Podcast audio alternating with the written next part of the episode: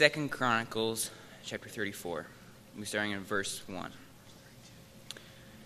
Josiah was eight years old when he became king, and he reigned 31 years in Jerusalem. And now we'll skip down to verse 8.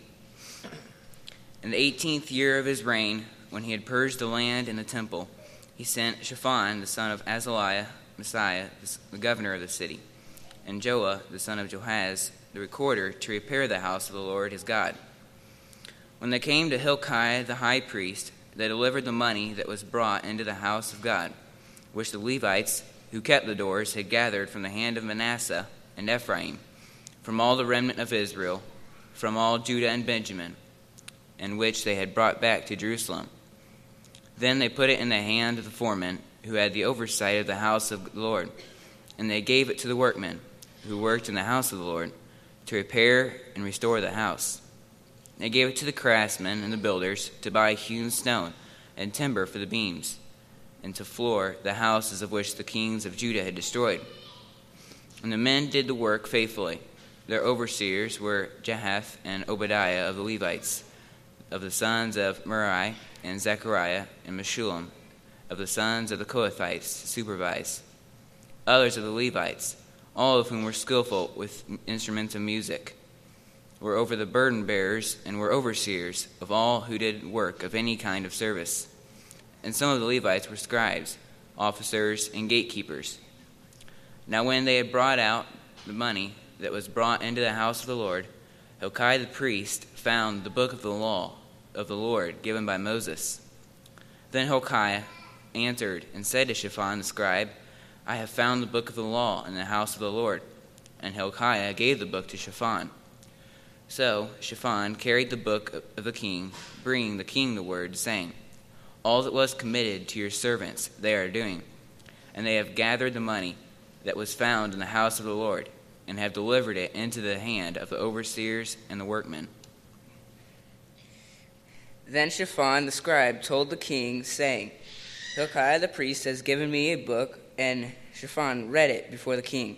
Thus it happened when the king heard the words of the law that he tore his clothes. And the king commanded Hilkiah, Ahikam, son of Shaphan, Abdon, and son of Micah, Shaphan the scribe, and Asaiah the servant of the king, saying, Go inquire of the Lord for me and for those who are left in Israel and Judah, concerning the words of the book that is found for great is the wrath of the Lord that is poured out on us, because our fathers have not kept, kept the word of the Lord to do according to all that is written in this book. So Hilkiah and those of the king had appointed went to Huldah, the prophetess, and wife of Shallum, the son of Tokhath, the son of Hasazerah the keeper of the wardrobe. She dwelt in Jerusalem in the second quarter, and they spoke to her in that effect. Then she answered them, Thus says the Lord God of Israel Tell the man who sent you to me, Thus says the Lord Behold, I will bring calamity on this place and on its inhabitants, all the curses that are written in the book which they have read before the king of Judah, because they have forsaken me and burned incense to other gods that they might provoke me to anger with all the works of their hands. Therefore, my wrath will be poured out on this place and not be quenched. But as for the king of Judah, who sent you to inquire of the Lord, in this manner you shall speak to him.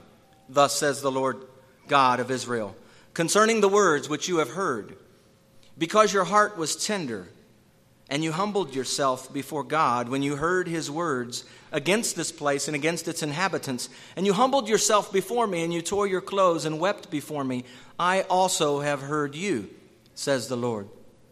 Surely I will gather you to your fathers, and you shall be gathered to your grave in peace. And your eyes shall not see the calamity which I will bring on this place and its inhabitants.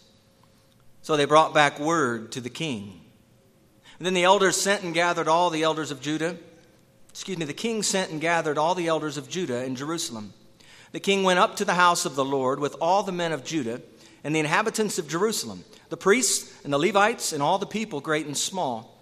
And he read in their hearing all the words of the book of the covenant, which had been found in the house of the Lord. Then the king stood in his place and made a covenant before the Lord to follow the Lord and to keep his commandments and his testimonies and his statutes with all his heart and all his soul, to perform the words of the covenant that were written in this book. And he made all who were present in Jerusalem and Benjamin. So the inhabitants of Jerusalem did according to the covenant of God, the God of their fathers. Thus Josiah removed all the abominations from all the country that belonged to the children of Israel, and made all who were present in Israel diligently serve the Lord their God. All his days they did not depart from following the Lord God of their fathers. You may be seated.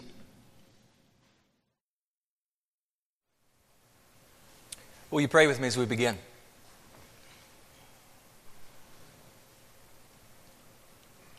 Father, with the word open before us, I ask this morning that your Holy Spirit would apply this holy word to our hearts, teaching us what you would have us to know this day from your word. May this church at Hope in Christ be a people concerned about what you have to say. May we be diligent this year to desire to know what you have to say. I pray, Father, that in these days ahead you would strengthen our faith, that we would have ears to hear what you have to say. I pray this in the name of Jesus. Amen.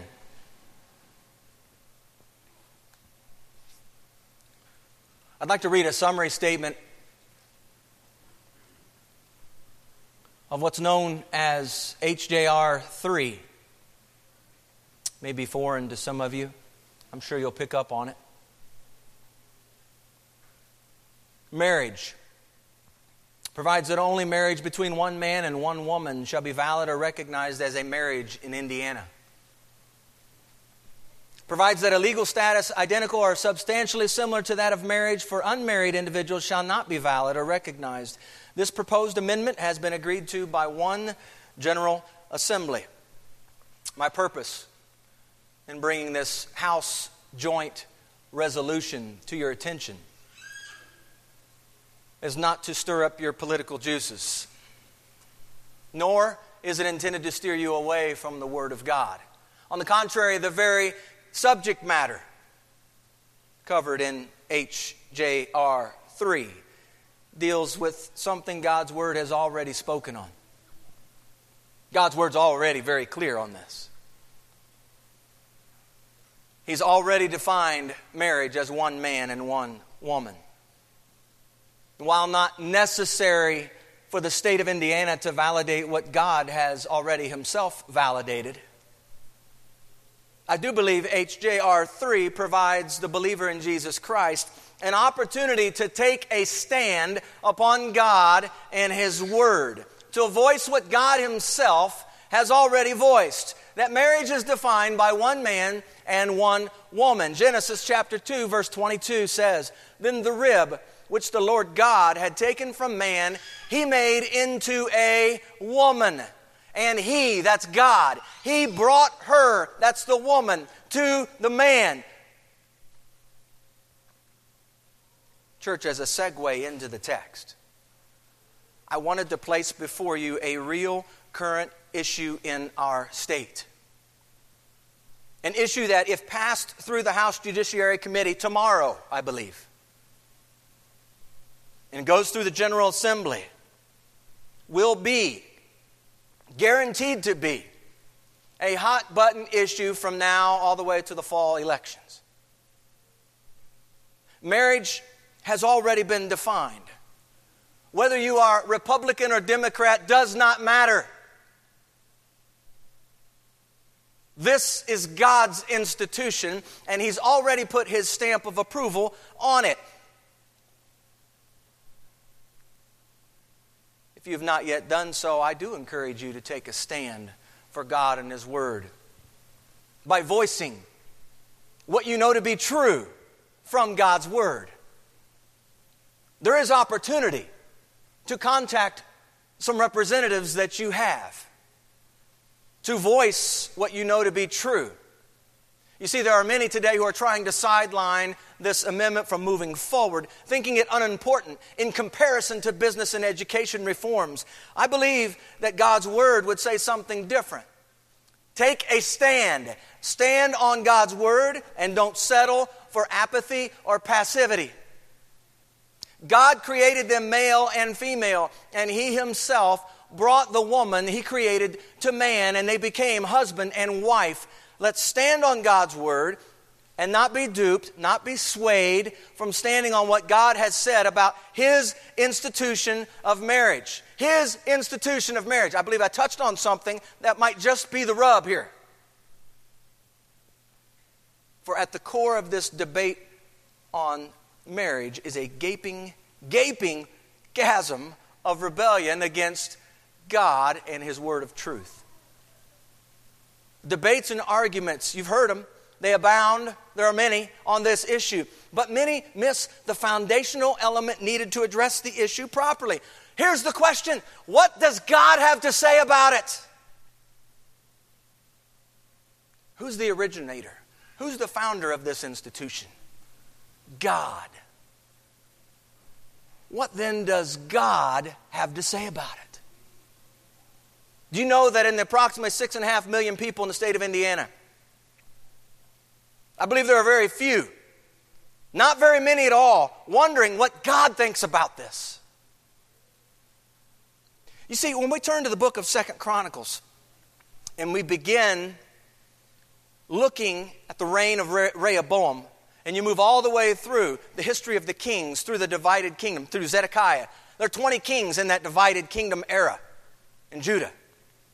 There's a pattern, there are, there are many patterns established. You see fathers and you see sons and you see brothers, one after another reigning and ruling in Judah. And Second Chronicles covers the line of the Judean kings primarily. With each of the kings, you see one of two general statements. Something like Asa, for example. Asa did what was right and good in the eyes of the Lord. In contrast to that, you may see another general statement like Jehoram walked in the way of the kings of Israel, just as the house of Ahab had done. Or you might read this one Ahaz did not do what was right in the sight of the Lord as his father David had done. So you have this idea, this, these general statements good or bad. And you read through the history of the kings, and you get a brief picture of how they reigned, the things that they regarded as significant in the God or gods that they served.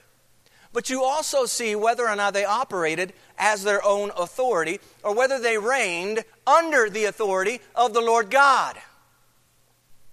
You see whether or not God mattered in their lives. You can tell whether God and His Word made any difference in their rule as king over the nation. And the pattern you see in the history of the kings is this. Listen, here's the pattern you see. Where one aligns himself under the authority of the Lord God, there is great peace from war. You see God's divine hand of protection. You see that the land is prosperous, the land is granted favor. Where one aligns himself as his own authority, apart from any concern of what the Lord God might desire of him, or his nation. The result, oftentimes, is chaos, destruction, war, disease, hardship, pending death. And so you ask the question should it surprise us that the pattern is so blatantly obvious? Is that a surprise? Hopefully, we say no, it's not a surprise. In fact, to give some biblical framework for that, turn your attention, if you have your Bibles, Turn to Deuteronomy for just a moment. I believe this is helpful. Deuteronomy 17, 14 through 20.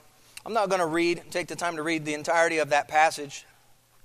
I would like to summarize it, though, and say as you're turning there, I want you to know that what is listed here in Deuteronomy 17, 14 through 20,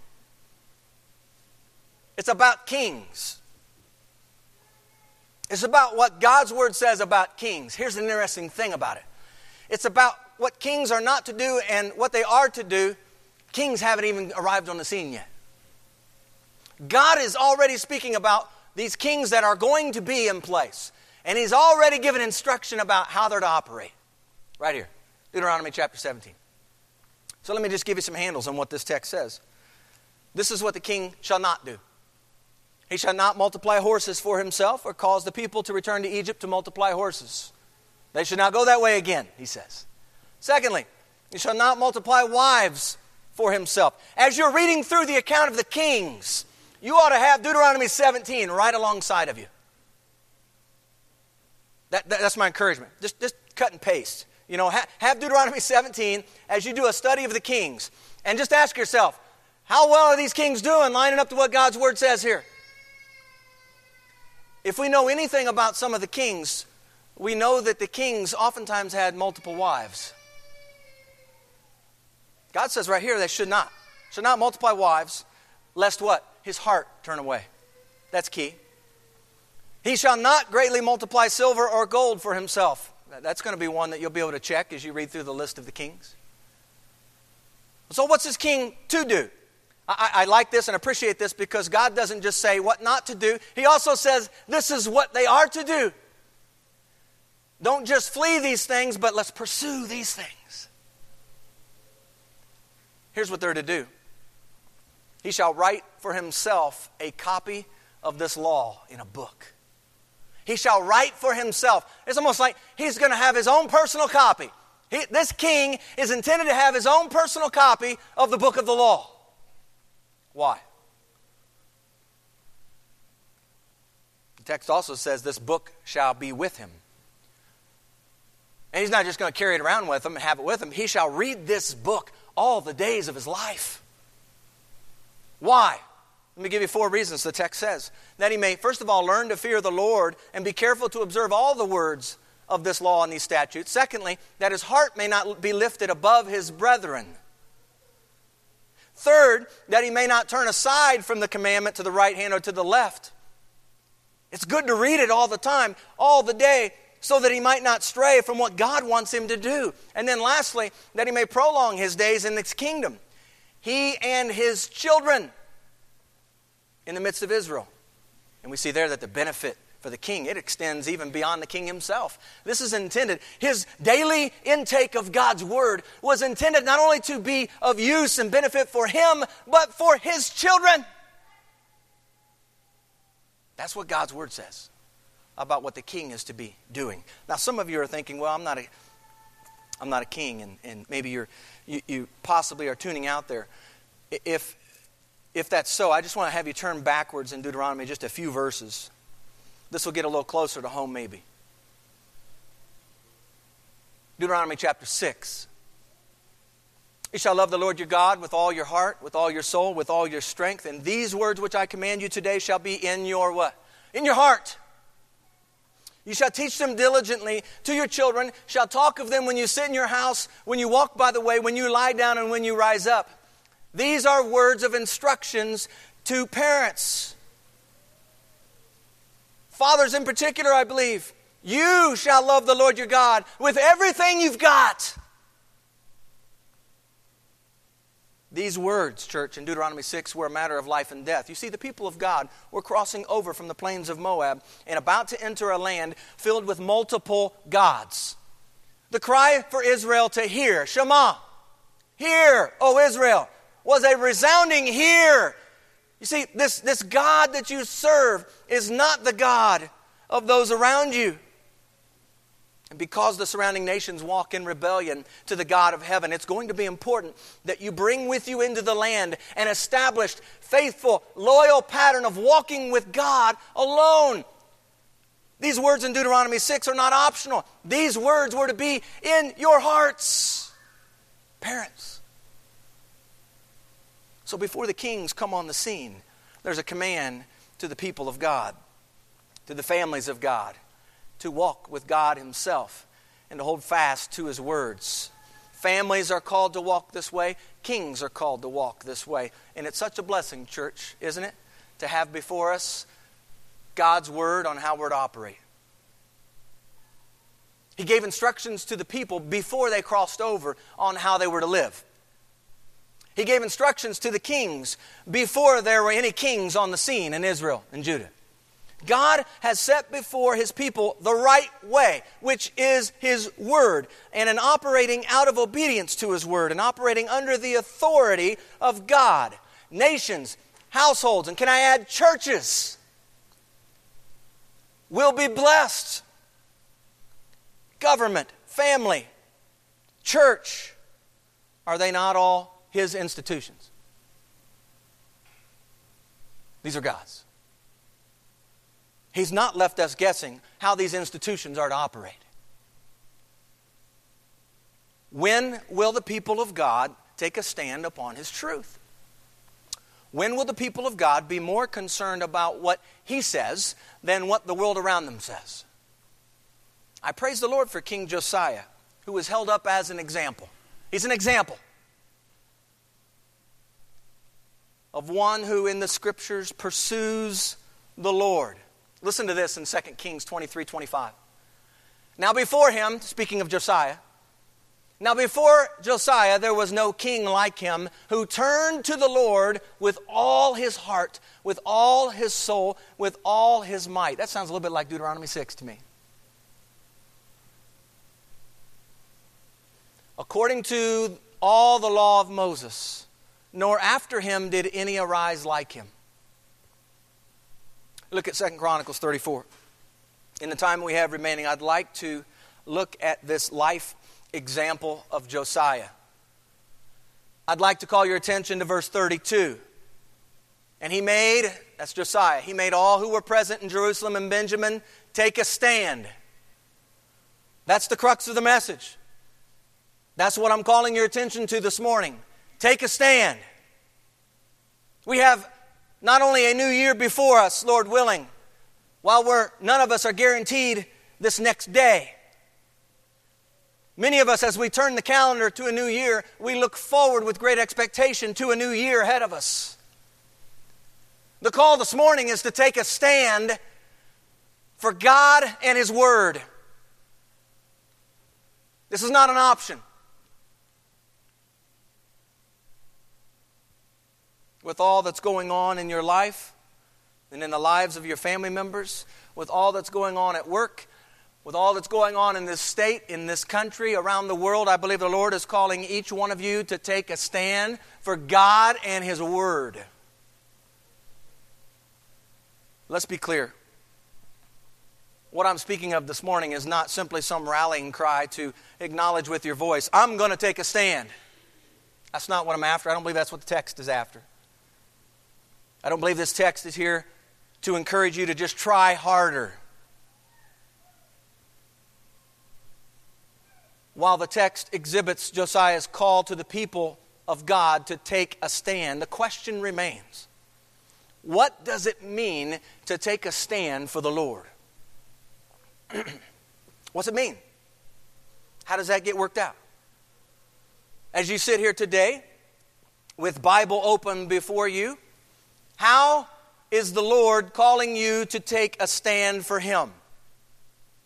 And men, what is it to call your family to take a stand for God and His Word?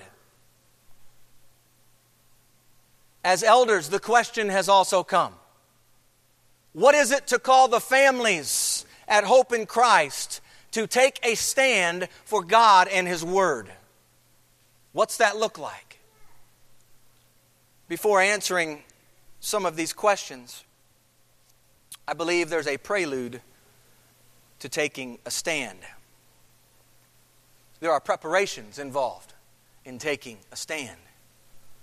And you see this prelude You see some of these preparations exemplified in the life of Josiah. So, really, the, chapter 34, look at verse 3 and 19 and 21 and 27. There are some key markers, key points, prelude to taking a stand, or preparations for taking a stand. Long before Josiah called the people of God to take a stand for God and His Word, this is so important for us to see. God had been doing something in Josiah.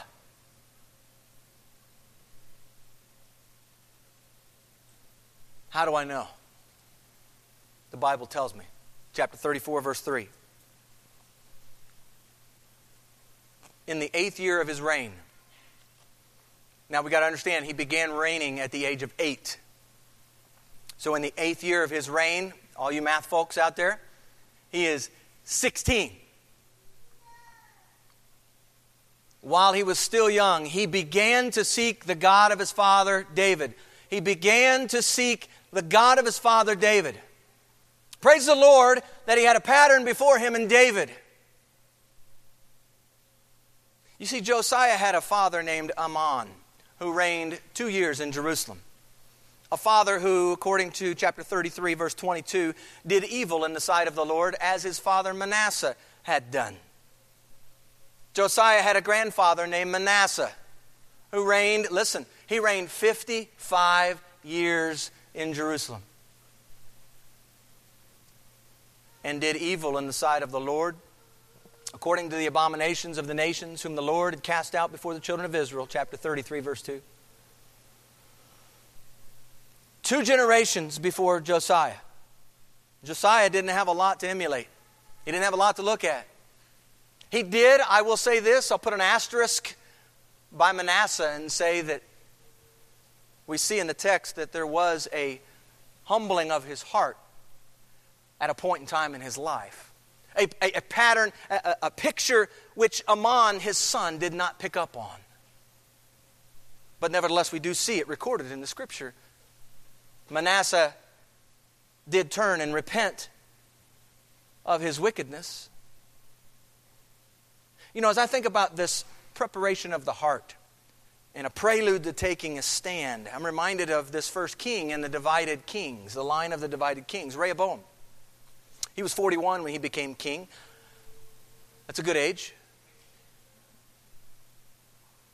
He reigned 17 years, and the Bible says he did evil. Listen, listen, here's why. Because he did not prepare his heart to seek the Lord. He did not prepare his heart to seek the Lord. I want you to contrast Rehoboam and what it says there about Rehoboam to what we know to be true about Josiah. Big contrast. Because you see, at the age of 16, Josiah is preparing his heart to do what? Seek the Lord. At 16, Josiah begins to seek the Lord. Young men, young women, several of you in here today. Some of you are 16. Some of you are 13, 14, 17, 18, right around that time. There's a message for you here I would like for you to hear. Josiah didn't have a godly father, nor did he have a godly grandfather. And yet he began to seek the Lord at a young age. If you read Second Chronicles 34, you noticed that the book of the law is discovered in the house of the Lord by Hilkiah the priest. That discovery doesn't happen, though, until the 18th year of Josiah's reign, age 26. So, 10 years prior to the discovery of the book of the law, Josiah is seen seeking the Lord. How did he do that without the Word of God present? Well, the text says that he began to seek the God of his father David. It seems likely that Josiah would have heard something of the history of this man named David. I believe this also, though, is an example of walking in the light of the Lord. Josiah began to seek the Lord at age 16. Listen, he walked in the light available to him at that time. And what's the testimony of the scripture? You see that the Lord opened up additional light for him to walk in over time as he was obedient. Second Chronicles 34, verse 3, verse 3 says that in the 12th year, in the 12th year, so if he started reigning when he was eight, in the 12th year would mean how old is he? 20. I'll help you.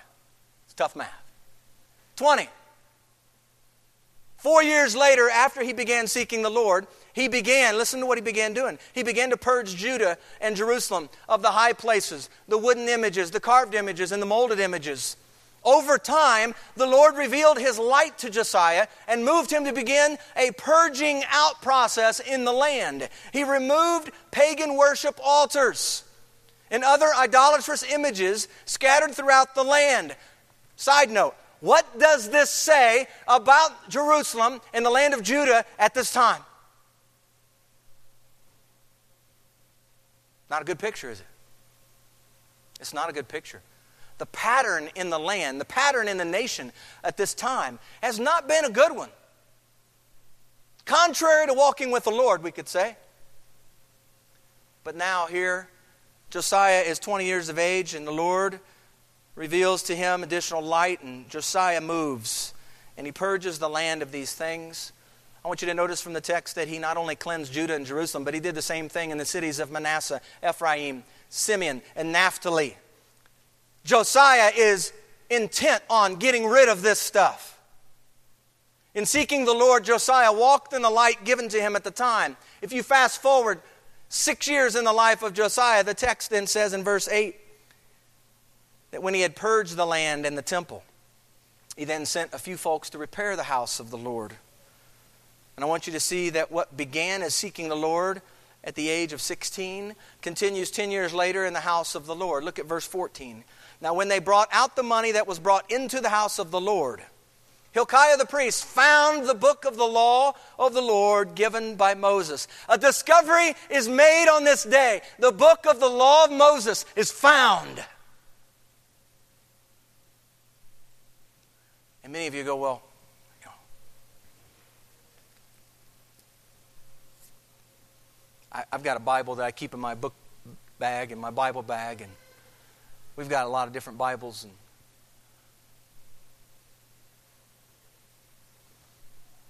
I want to encourage you in something here. For quite some time, this book of the law had been absent. And here's the sad part Perhaps true, but sad. Many of us today have access to God's revelation, His Word. And yet, how often could it be said of your Word that it's missing? It's absent, nowhere to be found. We have access to this Word.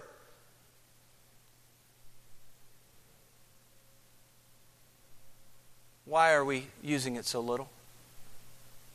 Why do we not open it? There was a wonderful discovery made on this day. The book of the law of Moses was found. And there's an assumption planted right there in the text. It's that the book of the law had been absent. It was found. It had been absent. It is now found. What are then the implications of the book of the law being absent? Well, according to Deuteronomy 17, those who reigned as king were to do what? They were to write a copy of this book of the law for themselves. It was to be their handbook for kingship. It was to go with them. It was to be read each day. It was to serve them and their children well. And it was to serve God's people well all the days that the king reigned. And it was intended to impact and influence the way the king ruled. As God continued to shed his light on Josiah. The need to purge the land of idolatry and wickedness, to purge the land of abominations from surrounding nations that over time had made their way into the camp of Judah. And now, having purged the land, Josiah is given additional light to walk in. He is about to hear from the book of the law given to Moses. And look at verse 19. Thus it happened. When the king heard the words of the law, what did he do? He tore his clothes, signifying what? A repentant heart.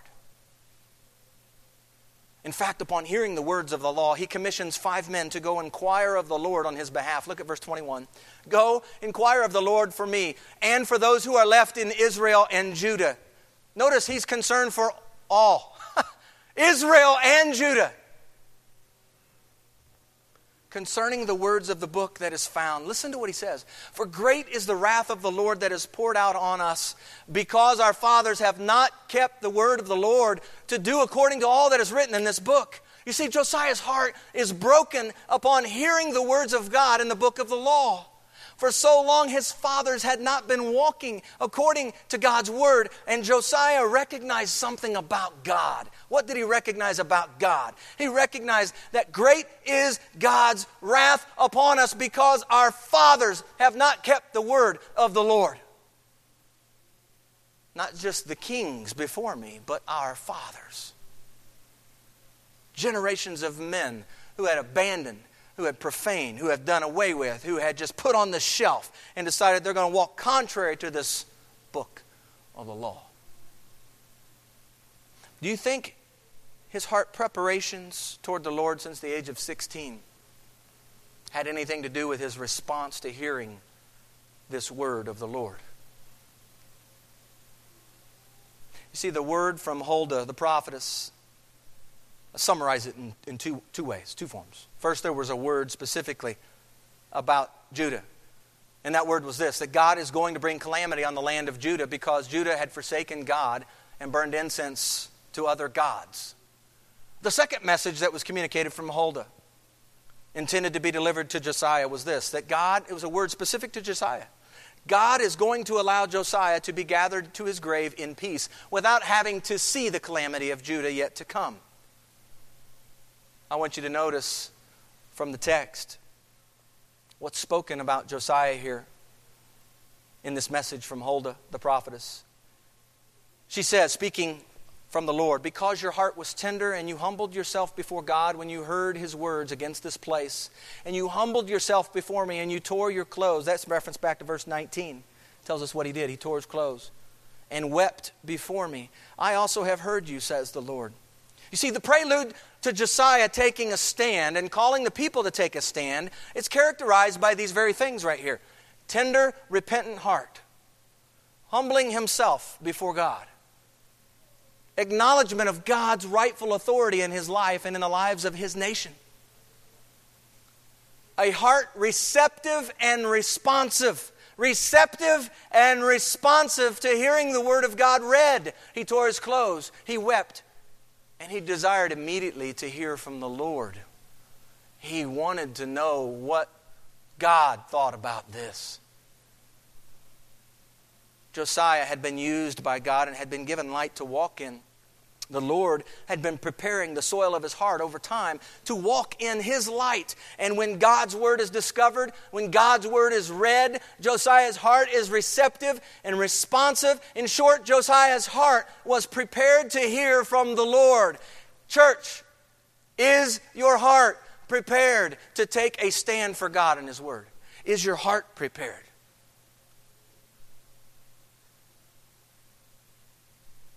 If the soil of your heart needs plowed, will you allow God to do that work in you that only He can do? Listen, you, you will never be able to place a stake in the sand that, that Joshua, but as for me and my house, we will serve the Lord. Right? Never be able to do that unless and until your heart is bent toward God in a relationship with Him through His Son, Jesus Christ. The call to take a stand will just echo in one ear and go out the other if there is no heart involved. Jesus says it this way, quoting the prophet Isaiah in Matthew 15, verse 8 These people draw near to me with their mouth and honor me with their lips, but their heart is far from me.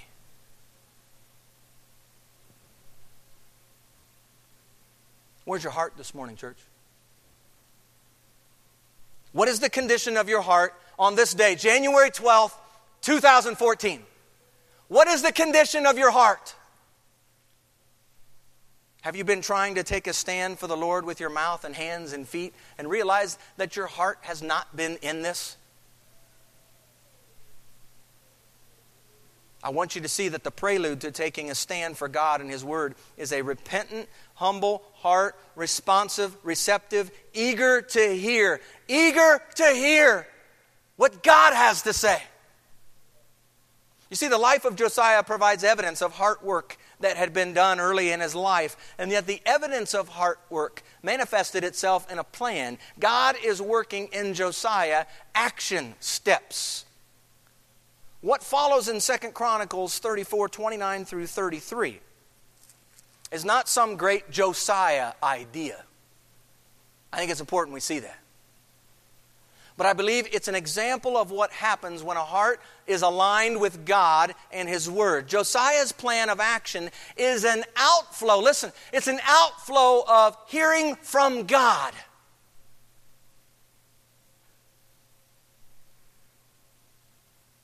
So, second part of this message, I believe, is we see in the text uh, plan. Plan for taking a stand. It doesn't just happen by accident.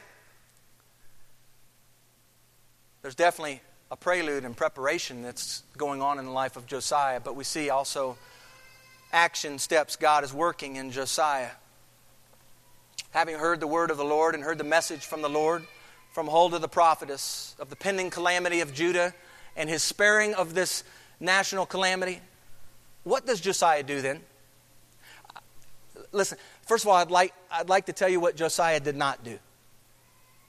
And, and in telling you what he did not do, it's important to contrast Hezekiah, a king who, who was just a, a few generations before Josiah. Hezekiah, in many ways, a, a very good king, in many ways. But there's one aspect of his life that stands out here, and I believe it's worthwhile to contrast Hezekiah and Josiah right here. Hezekiah had allowed, you might remember, he allowed the Babylonian envoys free reign in the house of the Lord. You remember that? And on the heels of that event, he receives a visit from Isaiah the prophet. If you read the account of the kings, and I encourage you to do so, one of the things you notice when you read the account of the kings is that when the kings decide to go off in their own way and do this, they're going to do their own thing almost every single time, if not every single time, it was a pattern as I was reading. I was picking up on this pattern. God sends a what? A prophet. He sends a prophet. Why? To steer him back. Almost every time he sends a prophet. Hey, what you just did, that's not the right thing. You need to come back this way. God wants you to do it over here. He, or, or they just exa- exhort him and rebuke him and sometimes the king responded, oftentimes the kings did not respond. They got angry, oftentimes. Put him in prison, killed him. In this particular instance, Isaiah shows up. He condemns what Hezekiah did. He pronounces judgment. Here's what he says in 2 Kings 20, verse 17. He says, Hear the word of the Lord. Behold, the days are coming when all that is in your house and what your fathers have accumulated until this day shall be carried to Babylon Nothing shall be left, says the Lord. Isaiah goes on to say that Hezekiah's own sons will be taken captive to Babylon. And I want you to look at, at, Hezekiah's response to the word of the Lord through Isaiah. He says, The word of the Lord which you've spoken is good.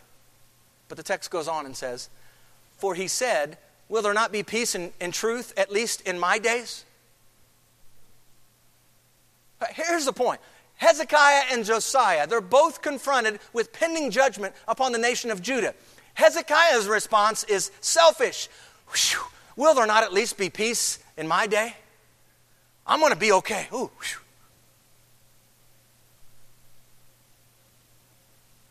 Compare that response to Josiah when you read 2 Chronicles 34, 29 to 33, you don't see Josiah breathing a sigh of relief because he's not going to see the calamity God's bringing upon his people. Instead, you see Josiah doing everything he can to plant God's word in the hearts of all the people.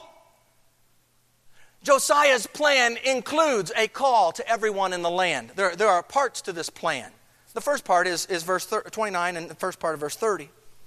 He sends and gathers all the elders of Judah and Jerusalem. And the king went up to the house of the Lord with all the men of Judah and the inhabitants of Jerusalem, the priests and the Levites and all the people. Listen to this. And all the people, great, no matter what your title position was, great and small. All the people. He's calling all the people, gathering all of them together. Instead of just sitting back and allowing God to do what He's going to do and judging the nation of Judah, after all, I'm going to be, I'm not going to be seeing it. I've already been told I'm not, that my eyes aren't going to see the calamity that's coming upon you people. He doesn't remove himself from the boat. He's in the boat with the people. And he gathers them together. And he sends out an alert to the leaders of the land, the priests and the Levites, and all the people, great and small. No one was exempt from this call. The king of the land, listen, the king of the land is calling everyone together for what purpose? Here's the second part of the plan Verse 30, end of 30.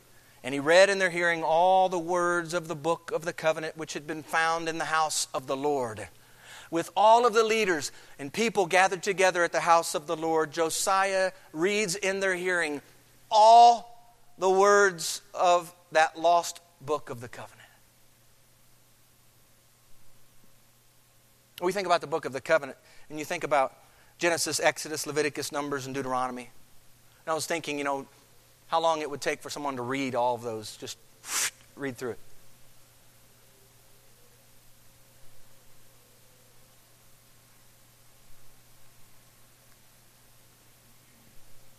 I don't believe length of service was a consideration that day.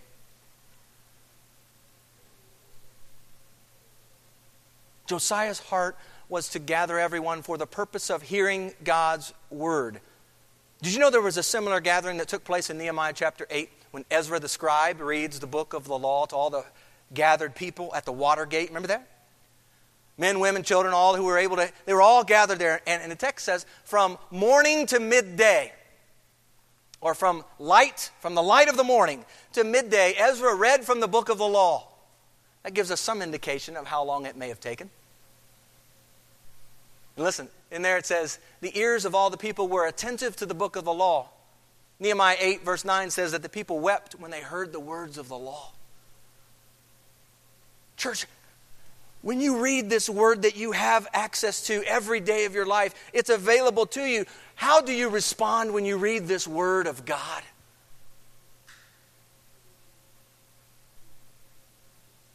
Josiah calls the people to come, and with everyone gathered at the house of the Lord, he reads all the words of the book of the covenant. Then what happens? Did they just part their ways and say to one another as they walked home, hey, that was a great word? No. Keep looking at the text in Chronicles. Then the king stood in his place. By the way, that was custom. There was a place the king stood. Um, if you read another account in Kings, you see that it was by a pillar. The king stood in his place by the pillar. It was a place that the people would recognize him as the king. This is the king speaking. And he stood in his place. And he made a covenant before the Lord to follow the Lord, to keep his commandments and his testimonies and his statutes with all his heart, all his soul, Deuteronomy 6 ish sounding, to perform the words of the covenant that were written in this book. You see, Josiah is not done when he reads from the book of the law. He positions himself in his customary place for the king to stand, and he makes a covenant in full view of all the people he makes a covenant before the Lord. He wants everyone to know that this little gathering is not business as usual. This is not business as usual. He desires for them to see and to hear what God has been doing in his own heart. And he covenants before God to follow, to keep, to perform. Not perform as in doing some dance, perform as in doing. This was not an entertainment. Imagine, just for a moment, the leader of the nation with all of his subjects before him, announcing to everyone his allegiance to God and his word. A king who is concerned about reigning in righteousness, a king who is concerned about what God thinks. So, is he done at this point? Keep looking at the text. Verse 32. And he made all who were present in Jerusalem and Benjamin take a stand. Take a stand. after covenanting himself before God to walk with God and obey his word, he then calls the entire nation, don't miss that, he calls the entire nation to walk with God and to take a stand on this word. Think about it for just a moment. Do you think the entire nation of Judah was tuned into the things of the Lord at this time? I don't. Not from what I read in the context. Do you think that Josiah knew where the hearts of many in Judah had plummeted? I think we get a picture of that based on all the right pagan worship sites, wooden images, molded images, all these things that were present at the time. Why then? Why then take the risk to put God's word out there knowing that there might be some tension, there might be some disagreement over these words, Josiah? You see, in Josiah, we need to see this and understand this. In Josiah, you see a man who feared the Lord and took action based upon a heart inclined to the ways of God. Listen for just a moment. The catalyst behind, the catalyst behind a spiritual renewal in this country will begin not with the President of the United States, but with you, with each one of you. I'll be more pointed with each one of you fathers, but everyone, specifically fathers. People are clamoring and calling and wanting and desiring a spiritual renewal to take place. And if, oh, if we only just had a Christian president, no. That's not how it takes place. Would it be a good thing? Absolutely be a great thing. Is it okay to pray about that? Yeah, we can pray about that. That's fine. That's great. But I believe what we've done is we've, we've, we've, instead of taking responsibility, we've decided, you know what, if we just wish and hope that there would be this person who would just make it all go away and would make things better.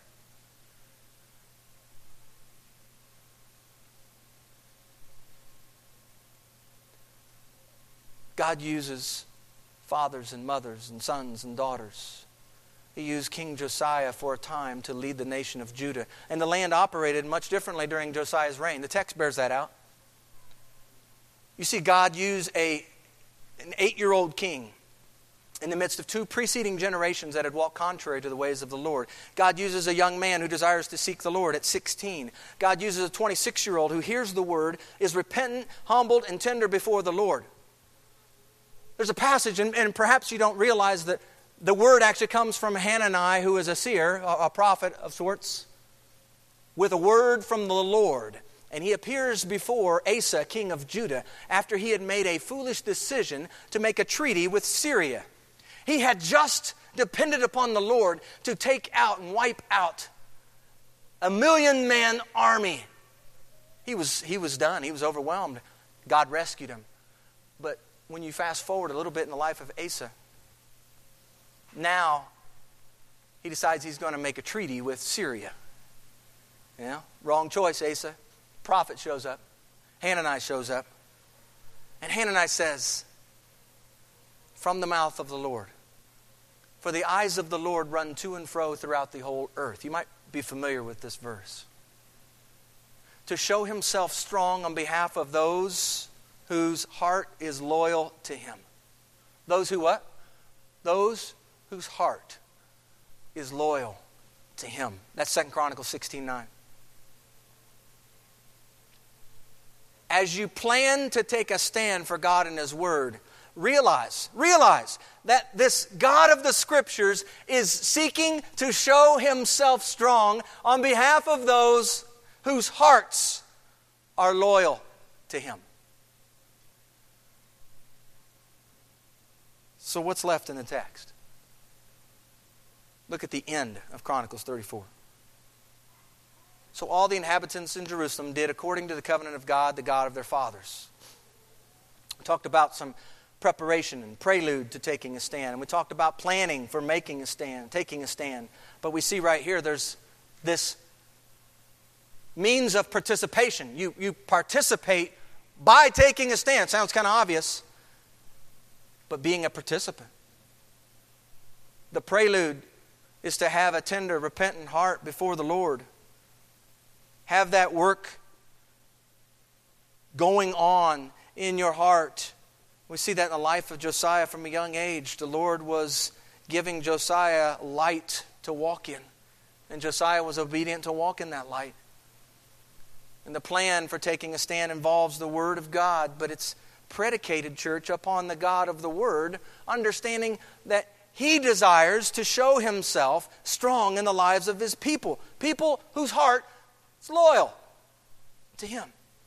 And the final piece right here in the text, I believe, is summarized well in 2 Kings 23, the last part of verse 3. And it simply says, And all the people took a stand for the covenant. All the people took a stand for the covenant. In short, they participated. They themselves took a stand. It wasn't simply a nice message they heard that day. On this day, they participated with both feet in. They crossed the line, both feet in. They participated on this day. No dual allegiances, no straddling the fence, no twin desires of the heart. The people participated and took a stand for God and His Word. Josiah called them together and he read God's Word to them and he declared himself to follow the Lord. And he even put the call out to all the people. But I want you to see something here very important. Josiah didn't participate for them. Josiah didn't try to manipulate the people with clever gadgets and fine sounding speech. Josiah read the Word of God and he allowed the Spirit of God to do his work in the hearts of the listeners. The Bible says that faith comes by what? Hearing. And hearing by what? Word. The Word of God. You know, many of you here have heard the Word of God, but you have yet to participate. I'm not talking about signing up to serve on a Sunday morning. I'm not talking about preparing and planning meals for Sunday afternoon. Thank you for those who are doing those things. Praise be to God for your act of service to the Lord. I'm talking about participating with your life, putting your life in the hands of Almighty God to be used for His purposes to be at His disposal at all times, to be available for Him, to desire to hear from Him, and to walk forward as you receive His light. There's a reason His Word is described as a lamp to your feet and a light to your path. He desires to show Himself strong in your life. You participate by taking a stand for God and His Word and you will take a stand for God and His Word only if you have been a participant in God's work of redemption through Christ at the cross. Oh, to participate and say you're going to take a stand without first being a participant in the kingdom of God. We must not miss that, church. Here again, I take you back to the heart change that's needed. A heart change that only God can bring about. Josiah couldn't bring about that change in the heart of his people. He could do what God had called him to do, and that's put the word forward.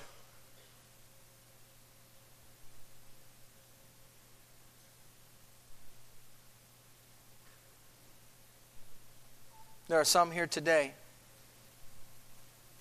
probably not too far removed from those gathered in Jerusalem on that day, some who saw themselves as people of God and yet something was desperately missing in their lives. You see, taking a stand for God and His Word requires an all access pass to allow God into all the compartments of your life.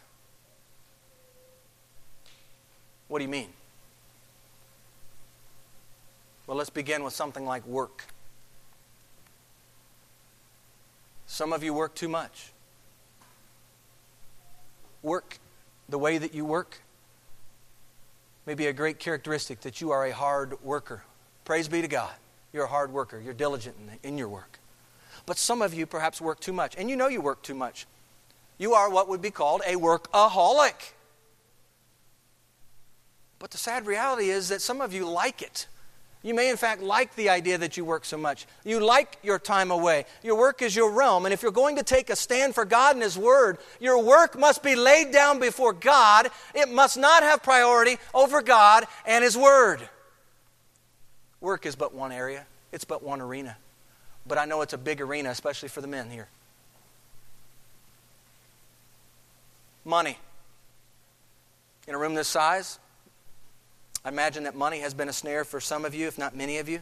You like the idea of taking a stand for God. It sounds wonderful. You, you, like it, but to this point in your life, money has tripped you up. It served as your God. We need to understand if you're going to take a stand and participate with God, your money must also be placed at His disposal, stewarded for His glory, and it must not dominate your time and attention. Are we to provide for our families? Yes, absolutely. But be careful.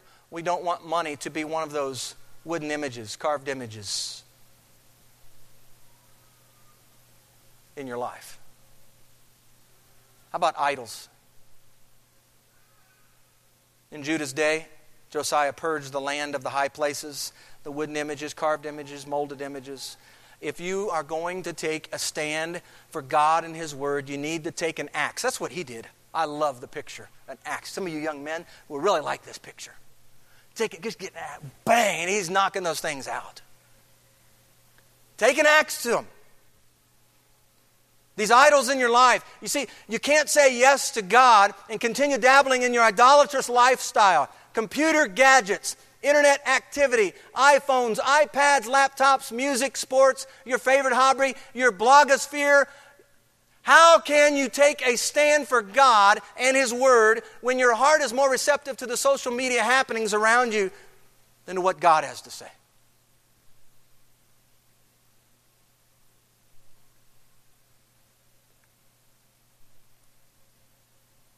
I'm reminded of the psalmist Search me, O God, and see if there's any wicked way in me. And Lord, I ask that there would be a purging in this church of the clutter that keeps each one of us from standing, taking a stand with you in your word. As an elder and speaking on behalf of the elders here at Hope in Christ, it's my hope that we can serve as examples of what it means to take a stand for God and His Word. Josiah removed all the abominations from all the country that belonged to the children of Israel. And as leaders here, I pray that we too can remove these things that might serve as obstacles to you. But as part of the body of Christ, I exhort you to take responsibility this day. The text says that all his days, verse 33, all his days they did not depart from following the Lord God of their fathers. They had a godly leader, yes, they did. But they were called to walk diligently after the Lord. They had responsibility before the Lord to take a stand. And, church, it's no different today. Each of you are responsible before the Lord. This church at Hope in Christ will not take a stand for God and His Word simply because the elders declare themselves to do so. The church at Hope in Christ will take a stand for God when each respective part does its work. When each respective part is intentional about hearing from God and not so concerned about hearing from the latest dynamic speaker, about knowing what God has to say instead of Googling the internet for answers, about caring what God has already spoken and not debating and arguing over whether it should be one man, one woman, for example.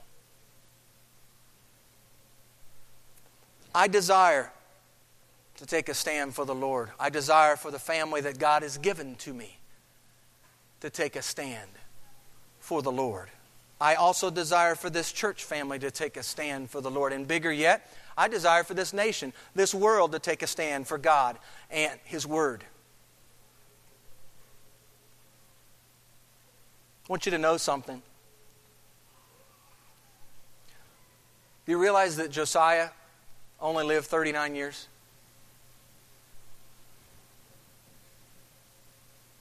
He lived 39 years. He was king when he was eight, and he reigned 31 years. And usually, when it says the length of their reign, that was the length of their life. That was it. They're done after that. 39 years. That's not very long. And you know, I got to, I got to thinking as I'm reading Josiah and reading the pattern of the kings, reading God's word. I'd rather live short here on earth and take a stand for God and His Word than live long and give God lip service, all the while coddling my earthly treasures and idols, living in disobedience to His Word. What's it going to be? The text demands a response, I believe, from each one who has ears to hear. Will you take a stand for God in His Word? Will you take a stand for God and His Word? And I just conclude by exhorting each one of you to do just that. Take a stand. Take a stand. It'll be worth every ounce of energy time that you put into it. Because if you do it, if you're walking in the light that He gives to you, if you're allowing God to do His work in you, if you're taking His kingship book, this was the rule for the kingship. It's the same, same rule that we ought to be living by. Same central, central standard it ought to be in each one of our homes. This is the way we're walking. This is the way we're living. Are you going to take a stand? Let's pray.